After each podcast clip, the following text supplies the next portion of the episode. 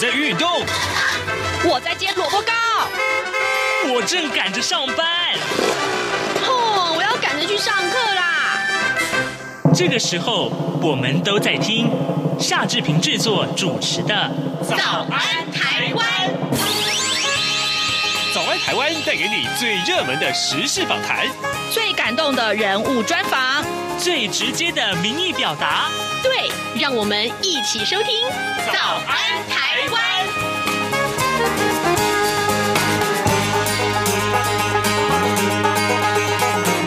早安台湾，我是夏志平。今天是二零二二年的六月十五号，星期三。您听说过叶石涛这位台文作家吗？让我们来跟您介绍纪录片《台湾男子叶石涛》。马上就请您收听今天的访谈单元。早安现场。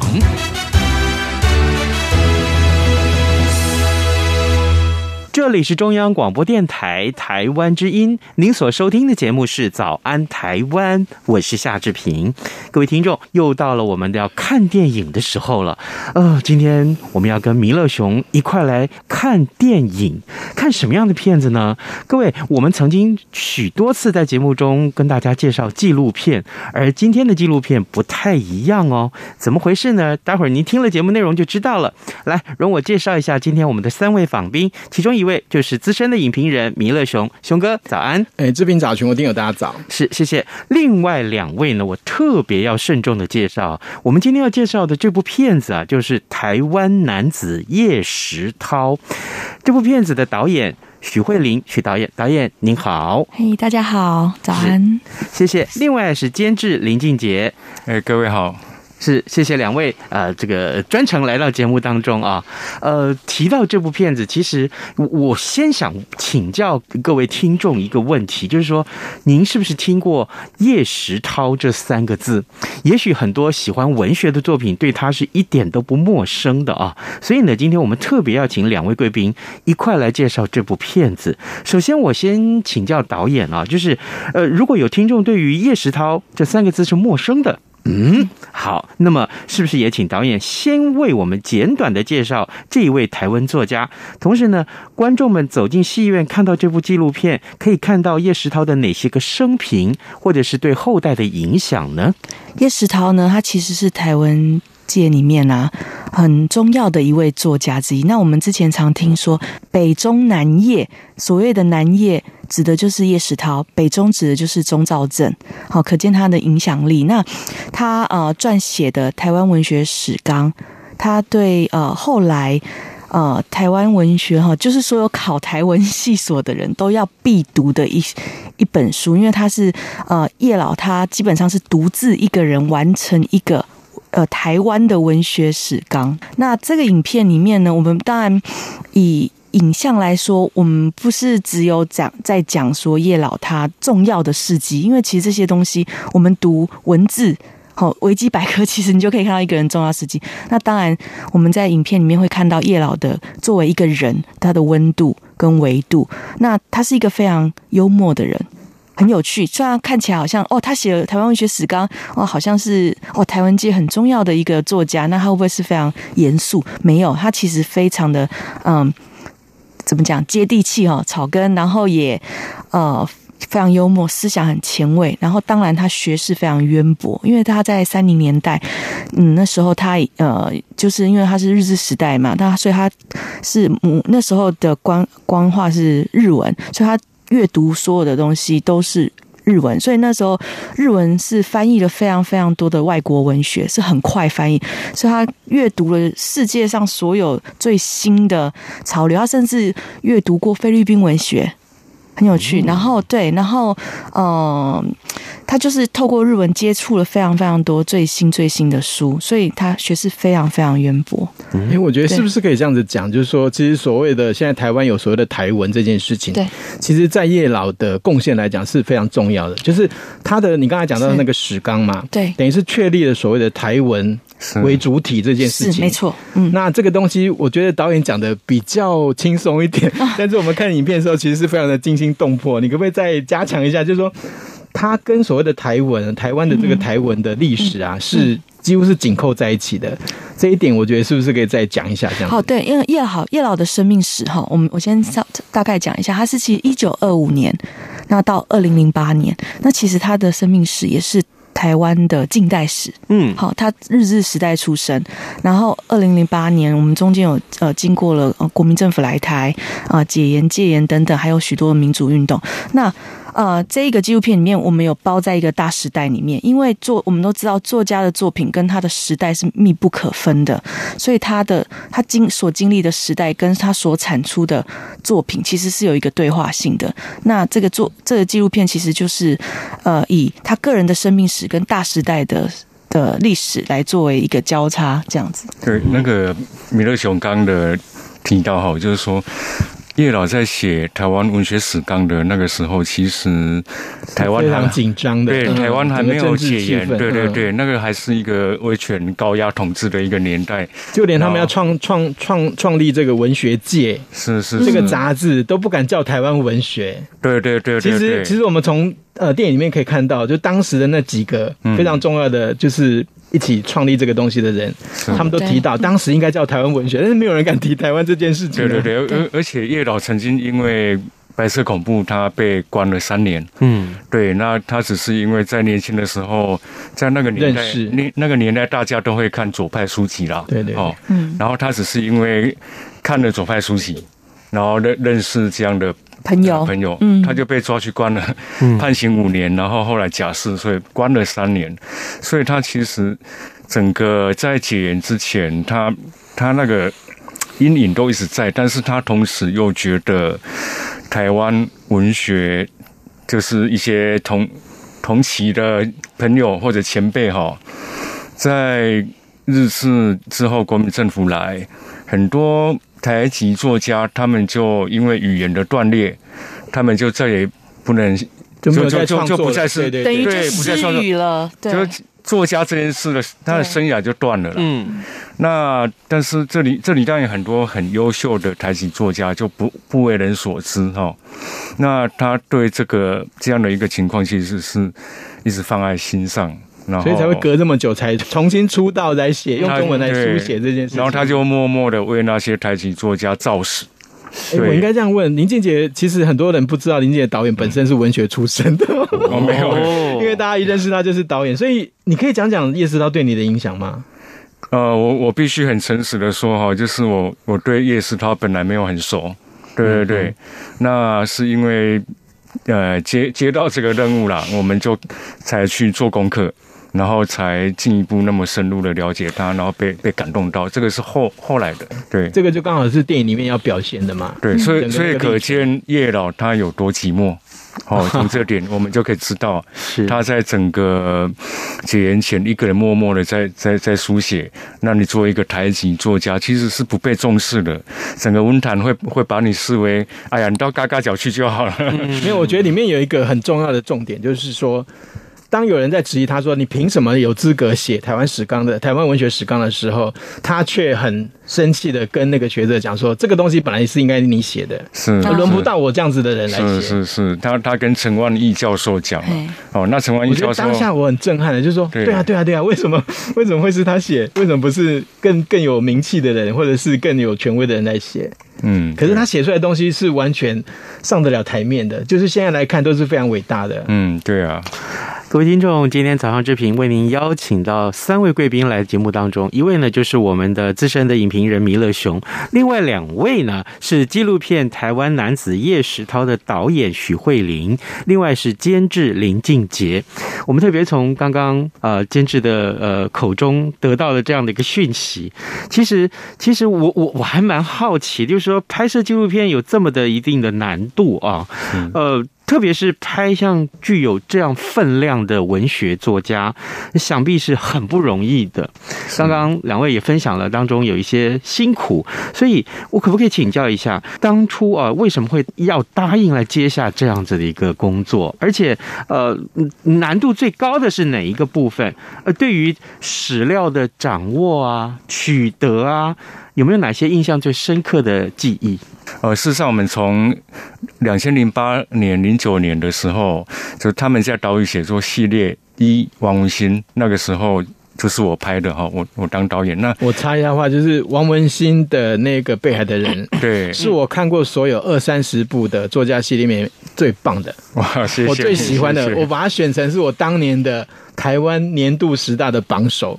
哦，感谢你，因为真的是一心你的耳目，就是你不晓得纪录片可以这样子拍，嗯，可以这样子玩，再加上王文兴他本身的特质，其实就跟这部叶石涛一样，我看得非常激动。其实一直到现在，我都一直在想想这些画面，是就是意犹未尽这样子。感 感谢米勒熊哦，就是我们拍拍拍出一部片子来，有这样的影评人哈，是，对，我们都会觉得非常的 荣幸，啊。没有，其实林俊杰导演你自己应该很兴奋吧？是。对，你拍的时候就很兴奋了吧？不是只有等我们去肯定你啊。其实可以这么说啦，就是说有时候我们这个片子可以好哈，有很大的因素是我们的拍摄对象，他本身就像弥勒熊刚讲的，他的特质就非常的让人家 能够让你看感到被被震慑。嗯哦，他整个一个创作生命，你会被他震慑住。那也是因为最有名的画面就是他自己关在房子里面被你们拍的，在那边敲敲打档这样子，对，敲打桌子的写作方式。对，那因为被摄者有那个能量了。那我们才有有可能去跟他激荡出一个影像作品，它也是充满能量。然后那个北海里北海的人里面那个就是所谓的戏剧的手法，这一次也在那个就是叶世涛的这个片子里面也看到。所以对导演究竟怎么去抉抉择，或者是用我要用不同的方式？那我刚才才知道说导演自己本身其实是实验片出身的。那这部片子里面你们实验了哪些东西？应该是说，我其实是实验片出身，后来前两部是拍剧情剧情长呃人生剧展，嗯，对，然后两部剧情人生剧展，然后再来现在就是第一部呃记录记录长片，对，那怎么抉择？其实我真的好像感觉。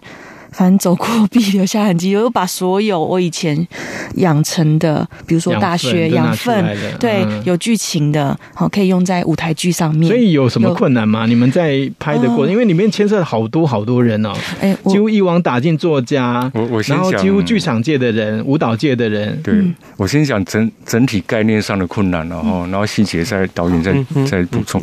整体上就是说，当我们面对叶石涛这样的一号的人物哈，台籍作家。加一个前辈，那又是很多人没听过的。那其实我们的困难就是很担心这个纪录片会不会被拍出来之后，让观众觉得很闷，嗯，或者距离很遥远，哦，或者在在看影片的过程中，呃，没有观影的快感哈。其实，因为我们因为呃，影像导演，首先我们。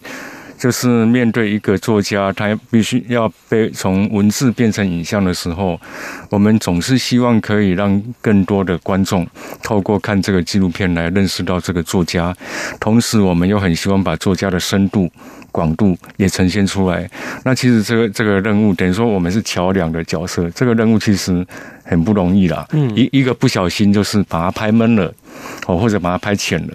或者是是没办法超越他这样，对，或者是没有办法跟这个作家的作品或他的人扣得很紧，这是我们很很担心。那因为就像刚刚讲到的，台籍老作家对一般民众来说是相对陌生很多，可能这个题目一摆出来，很多人就啊吓到，就就不想进去戏院看。所以我们要如何勾戏院进来，是我们最最大的难题。对，那如何勾这件事情呢、啊？导演就，呃，使出他的浑身解数，把他十八般武艺都拿出来。那我觉得导演可以分享一下哪一个部分是你在在创作，对，在创作过过程中你怎么去找到这些人？对，哦，我我先讲回，像那时候，当然我们刚刚讲说叶老一个人独自哈写台湾文学史纲啊，当然旁边还有一个团队，他的文友有提供一些资料给他。那那时候我想说，我拍这支片子。叶面对叶老这么大的一个命题哈，我不可能靠一个人的力量，我要找一群艺术家跟我一起，我们来一起去解题。对，所以我找了这呃各个领域的不同的艺术家，其实也是跟我一起去找到一个路径哈，去接近叶老，因为毕竟呃叶老是在二零零八年逝世的嘛，我接下这个任务的时候，其实我没有机会跟他有接触。对，我们也想要知道说叶老的作品在呃那时候拍摄的时候，大概是二零一九年、二零二零年的时候的那个当下，对他的文学对于我们稍微年轻一辈，甚至比我更年轻的，嗯、在他们想的心中，他们的想法到底是什么？这个对话是什么？嗯，对对对。那我，我希望也借由他们当做一个载体哈，然后哦、呃，当他们去找到对话，可能有一个答案，或许没有也都没关系。那观众可能可以借由不管是艺术家们得到的答案是什么，而去回馈给那些观影者。然后就是导演在里面啊，简介非常的大胆，使用了所谓的后设的方式，就是当我们看了文本。文字的阅读出来之后，然后就立刻看到影像、舞蹈什么的，然后接着，嗯，没想到居然出现了那个刚才跳舞的人出来讲话，然后这个东西，我觉得我我有点被 shock 到，就是导演为什么会去用这样子这么特别的方式？嗯，其实我们我们每一个排呃每一组的艺术家，我们都是几乎都有排练，差不多一个一个呃一个月，像用工作坊的形式，所以我们这过程中其实也有记录我们的工作过程，那。那时候就会觉得说，因为你都要记录了，那也想要记录他们的心得、想想法跟叶老的冲呃激荡。其实这个都本来就有设计进来，只是说在剪辑的时候，我们有没有要放进来？嗯，那其实第一版的时候，我我试着拿掉过，因为我觉得啊，光讲光讲这些受访者，我好像没有空间给给这些艺术家。嗯，但是我监制后来还是建议我放看看。那时候他觉得说，你放看看，我们都拍了，我们来放看看，不好再说。因为我那时候还没有，还想说啊，我还没有机会，我不知道可以放在哪里。像那个彩仪啊，就让我看到很不一样的他。嗯，他其实他一直很用力的在表演，是，就是很多人不知道他其实是赛德克巴莱的指导老师，是是是表表演的。然后他自己很妙，他就是一出现的时候都很紧很紧。对，我从来没有看过他那么松过，而且真的这个片子里面啊，我看到他在舞台表演的时候，我吓到，是他可以到这个程度。彩仪，我认识太多年了，他 然后我就我就觉得，就是你们怎么拍到那些画面，真的很珍贵。他他是一个很很棒的舞台剧演员，对对对，然后就有时候镜头表演跟舞台表演，他差很多，不太一样。那我觉得他在舞台上是更有魅力哈。那其实刚刚米勒雄讲到，就是那个戏剧，就是那个艺术表现的形式，跟艺术家他又跳出来说访这件事情哦，其实其实有很多，就是他分成两派哦。有些人看完之后觉得说，就像米勒雄感受到的那个冲击哦，那这个是当然是我们要的了哈。那也有一些观众他会。他或者甚至是导演，他会说：“哎，其实你们那个艺术表现形式很棒啊，嗯，好，然后，诶，在看的人他就已经被那个形式整个吸进去了。”但是你突然又又跳出来，看到看到那个表演者他他受访，哎呀，打断了，好可惜。其实这个是纪录片最厉害的地方，嗯、就是所谓的纪录片的良心，他随时在提醒你，我是纪录片。是是，是，这个东西是创作者非常非常重要的一个自信。对，而而且这里还有一点就是说哈，呃，你你假如只是让这些年轻的艺术家他们去单、嗯、去转译的话，嗯、转译那个文本，一个文本、那只是一个单。嗯。单方向的的创作，哦，对，单方向。但是我们想要双向的哈，就是说，哎，那你在在最后这个呈现的过程中，你跟叶老的作品产生了什么对话？对，你怎么在思考这件事情？然后叶老他是他的作品是在那个年代几十年前创作出来的，那以现在二零一九二零二零年的现在，你在看这个作品的时候，对当下的你。产生什么样的意义？是。它呃，这个东西其实有很多的对话在里面，很像很像我，我看我也很想讲一段话，这样。是，就是 就是观众，就是观众，其实也跟这个整个作品完整的作品就是对话的，对，他他也重新在认识的，对，所以这个对对话是最有意义的地方啦，哦，就就像我们刚那个形式，我们刚一直想说，因为叶老他。他他他让一般人不太了解他嘛，然后觉得距离那么遥远，然后哎呀，老作家，台籍老作家，而且不在了。但是他事实上，他可以始终活在当下的。对，那那这个当下怎么呈现？就让这些艺术家来透过他们的创作的转译，加上他们去谈，说我我是怎么在跟他的创作对话的。那这样的东西，他会。跟观众产生连接，还有一个我想问，就是导演不厌其烦的让这些作家，就是里面受访者一个一个去把叶老曾经走过的路跟去过的地方，就是走一遍。嗯，我觉得很妙，就是其实我们看到是现在，那为什么你还要再去走一遍呢？是这个是什么设计？嗯，因为其实你呃这些文友们。叶叶老，因为叶老真的不在了，所以我们可以怎么样去看感觉到他曾经走过的足迹？对，那我们我们我们没有办法叫叶老出现在他曾经，因为我们知道纪录片其实很重要的是，我们想要看到有人走在哪里，对对对，那没有，那那些跟他相处过的文友，我们好像会回到他们曾经去过的地方，跟他们跟那个地方产生，我觉得好像有一种。虽然叶老不在场，但是你可以感觉到那个回忆啊。然后里面的动画又用的那个水，就是木刻版画的形式啊，嗯、我觉得这个是很大胆的方式哎、欸，就是你要呈现是什么？哎，版画哈，我想讲一下。其实版画有一个很有名的二二八，有一个版画家叫黄荣灿，他有一个恐怖的检查，嗯啊，那个版画非常有名。然后为什么那那个时候是用版画？是因为版画在革命期间是最容易被印刷、被流传的哈。所以那时候因为叶老有白色经验，呃，白色恐怖的经验嘛，那我觉得跟版画这个恐怖的检查那个东西其实。很像呼应就对，对，有呼应，然后所以我们就用版画这个形式拍了这么多的这个工作带，最后要剪出这个成品来，应该很很不舍吧？我可以用这个形容词，对，可以可以这么说了。嗯，我们剪切也剪了一年多啊。哇哦，对对对对，然后呃一一版、二版、三版、四版这样不断的。因为像那个叶石涛全集里面，是不是没有把它翻译的？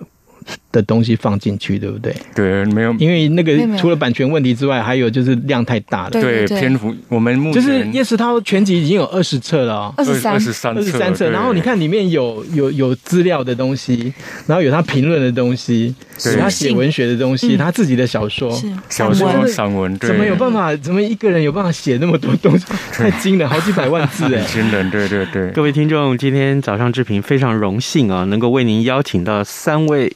贵宾来到节目当中，其中两位呢，他们是纪录片《台湾男子叶石涛》的导演许慧玲，同时另外一位是监制林俊杰，当然还有我们的弥勒熊熊哥啊。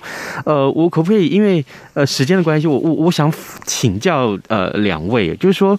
好，那我我们现在看到这这个片子就要上映了，呃，可不可以跟我们听众说一下它上映的日期啊？这是一个一个问题。另外，呃，对于观赏这部纪录片的观众啊，两位期待有什么样的回响？这很重要，这对于你们来说应该是一个很大的鼓舞啊。而对于呃叶石涛这位台湾作家原本就陌生的观众啊，那么两位期待他们可以抱着什么样的心情来看这部片子？呃，我们是六月十七号礼拜五啊，正式上映，全台有好像十七家戏院这样子。然后嗯，呃，关于我希望观众带着什么样我。心情进来，我我希望他们先放掉他们的，呃，不管他们带着什么样的刻板印象，哦，觉得呃，可能叶老他会不会是一个刚刚讲的，会不会是一个很严肃，哈、哦，这么这么这样的一个重量重量级的人物，他会不会是很严肃？什么？我们希望都放下来。嗯、我觉得带着一个呃越干越纯净的状态，我们不要带任何的偏见进来看。这一个我我反我反而觉得好像获得的呃回馈会更多这样子，是。对，嗯哼，坚持，嗯、对，呃，其实我们就是在推这个片子，大概推了一一个多月哈，老实说非常难推了，推得很辛苦，哦，因为包含我身边很要好的朋友，我邀请他们去看，而他们当然会觉得说，哎呀，好朋友导演的作品一定要去看啊，甚至要包场，可是当他们一看到这个，然后叶石涛。他们觉得不了解啊，没听过啊，好，然后又又又是啊白色恐怖的经验啊等等，嗯，嗯，他们就觉得好好沉重、好严肃，然后好像不是他们会看的过程会会很很很 enjoy 的一个片子，对，所以他们就很抗拒哦，一直在抗拒。但后来有有几个被我死拖活拖进去看了之后，先 就。一样，每个都是非常感动。哦，一来觉得说，哇，原来这么好看，哦，原来是这么好看。嗯。二来就是被叶石涛深深感动，然后就是会觉得说，我要赶快去找他的书来看。我怎么可以之前都不知道有这么一号，就是台籍作家叶石涛这么这么这么重要，这么棒，我都不知道。嗯，对。我我也分享一下，我昨天其实我们昨天首映，其实有请我两位朋友进来。那他们两个其实一个是呃在银行界工作，一个在法界。那他们其实都不是文。法界是什么？啊，法法律界，法律界，法律界。那他们两个其实司法界，对司法界，对不起，那个佛教的 法界。他们都不是，平常都不关注译文，也没有喜欢文学，所以他们两个开玩笑，所以他们来支持我的嘛。他们开玩笑说，他们带着棉被要进来睡觉的。哦，就睡不着。可是他们没有睡着，而且他们还说很好看。哦，我很惊讶，因为他们平常是不不太看艺术片或甚至纪录片，可能真的都没有接触过。没有，我刚才讲那个黄彩那一段，那个葫芦像。春梦那个好香艳刺激哦，是是是的，是的。我觉得我觉得除了表演者敢敢演之外，就是导演也很敢拍这样子。然后反正就是大家进去看，就甚至有所谓的讲中文的人跟讲台语的人的对话，真是太有趣了。是是是，真的好，各位我们的早安台湾的听众啊，呃，你对叶石涛的了解是什么？我我必须再一次的强调，如果你。跟夏志平一样，如果你跟弥勒熊一样，如果你跟原先拍这部片子之前的许慧玲跟林俊杰一样，你对于叶石涛不是那么的了解，而今你可以透过这部片子去了解到，原来叶石涛是台湾非常重要的台湾作家。当然，更重要的是他有哪些个作品，还有台湾文学史纲，那我都必须要强调一遍。这部片子是值得你来观看的。我们今天非常谢谢三位来到节目中为我们介绍这么精彩的一部片子，谢谢你们，谢谢，谢谢，谢谢，拜拜，拜拜。拜。哎，你知道吗？侨委会今年的海外华文媒体报道大奖开始征件了，真的吗？没错，今年是以全球变局下的变与不变，发挥海外华媒影响力为主题，总共规划平面、网络报道类、广播报道类、电视影音报道类三个类别奖项。不止如此，还有全球新闻志工限定的侨务电子报新闻报道特别奖。只要你是侨务电子报的新闻志工，而且报道作品有在侨务电子报刊登过就可以报名喽。那参赛作品只要是聚焦台湾、报道台湾，而且在限定刊播期间于中华民国境外媒体平台刊播就可以了吗？没错，把握时间，在七月三十一日前上网完成报名。那我赶紧上二零二二海外华文媒体报道大奖官网查询相关征件规范，网址：https: 冒号双斜线大写 A O M 的大写台湾 dash 大写 W O R L D net。以上资讯由中华民国侨务委员会提供。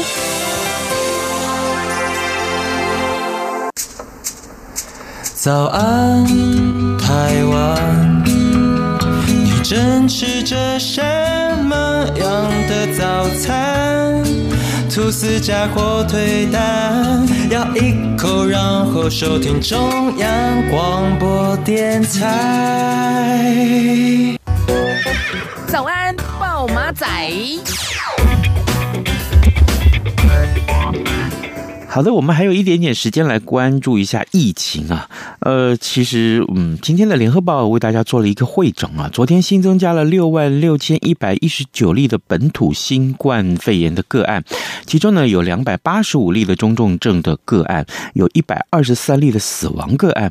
而疫情呢，到现在已经两年半了啊，国内的确诊案例已经突破了三百万，其中呢本土病例呢是两百九十八万九千九百一十二例。也就是说，加上今天的本土个案的话呢，其实一定会超过三百万。那么，呃，我不知道疫情带给大家的醒思是什么？是人与人之间的距离吗？啊，或者是呃孩子们的健康的问题让你担心呢？其实这一切都值得我们大家投注更多的心力，一块来防治啊这个所谓的新冠肺炎。当然，我们最近也看到了啊，包括指挥官陈时中在内啊，还有其他的这个五人小组里面的成员也都染疫。那么，其实我们为他们的健康要献上最大的祷告，也谢谢他们这段时间为大家奉献了这么多的心力。防疫工作仍然需要大家一起努力，这是我们一定要强调的这一点。这时候口水都是多余的，好吗？好，呃，今天节目时间也到了，呃，预祝您有愉快的一天，咱们就跟大家说拜拜，明天再见喽。